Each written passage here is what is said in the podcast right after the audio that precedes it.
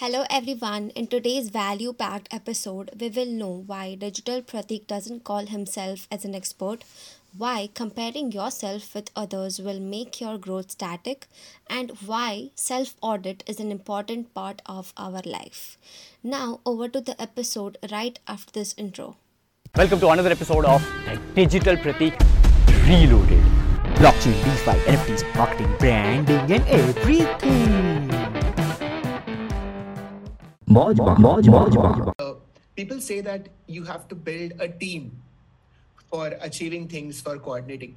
When i when i hear you talk i feel like you have applied all the principles of team building just with yourself. Practitioner. That's where again where is that character? I Yeah. am the hardcore practitioner the one over here. The one on top. Yes this one. Mm. i am the hardcore practitioner yeah. i'm a i don't call myself as any expert.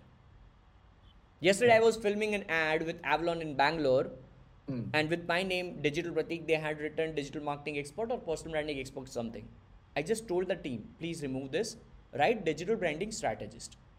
Hmm. I'm no expert. Nobody in the fucking world is an expert. Once again it is a term like hard work and smart work hard and smart. Yeah. We all are practitioners we can never be expert कौन होता है? चलो define कर expert वो होता है जिसको सब मालूम है। ऐसा कोई है ही नहीं। Exactly exactly. कोई भी फ़ील्ड में माइका लाल कोई एक्सपर्ट है ही नहीं।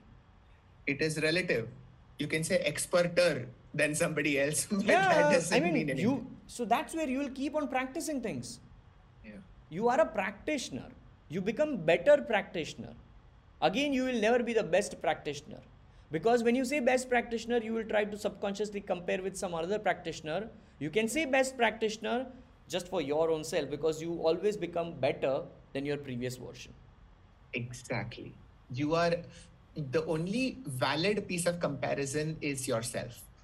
So whenever so in the pharma industry, if you have to compare two drugs, we do something which is called as uh, removing confounding factors.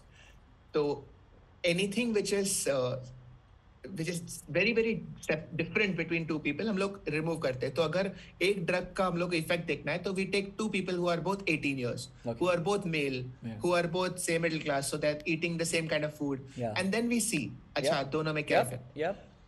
so in that way if I have to compare my growth to anybody there is no other Siddharth that I can compare so if I compare my growth to yours it will never be a fair comparison Irrelevant. Irrelevant. The only way I can compare is my growth in the last one month versus my growth in the last two months. Maybe that is the only fair comparison.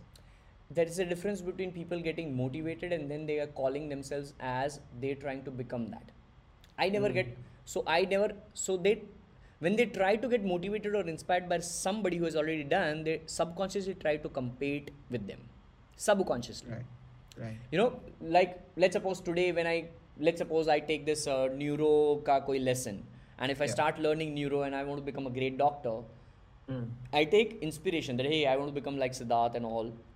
But then subconsciously, when I try and do something, eventually in two years, I'll subconsciously compete.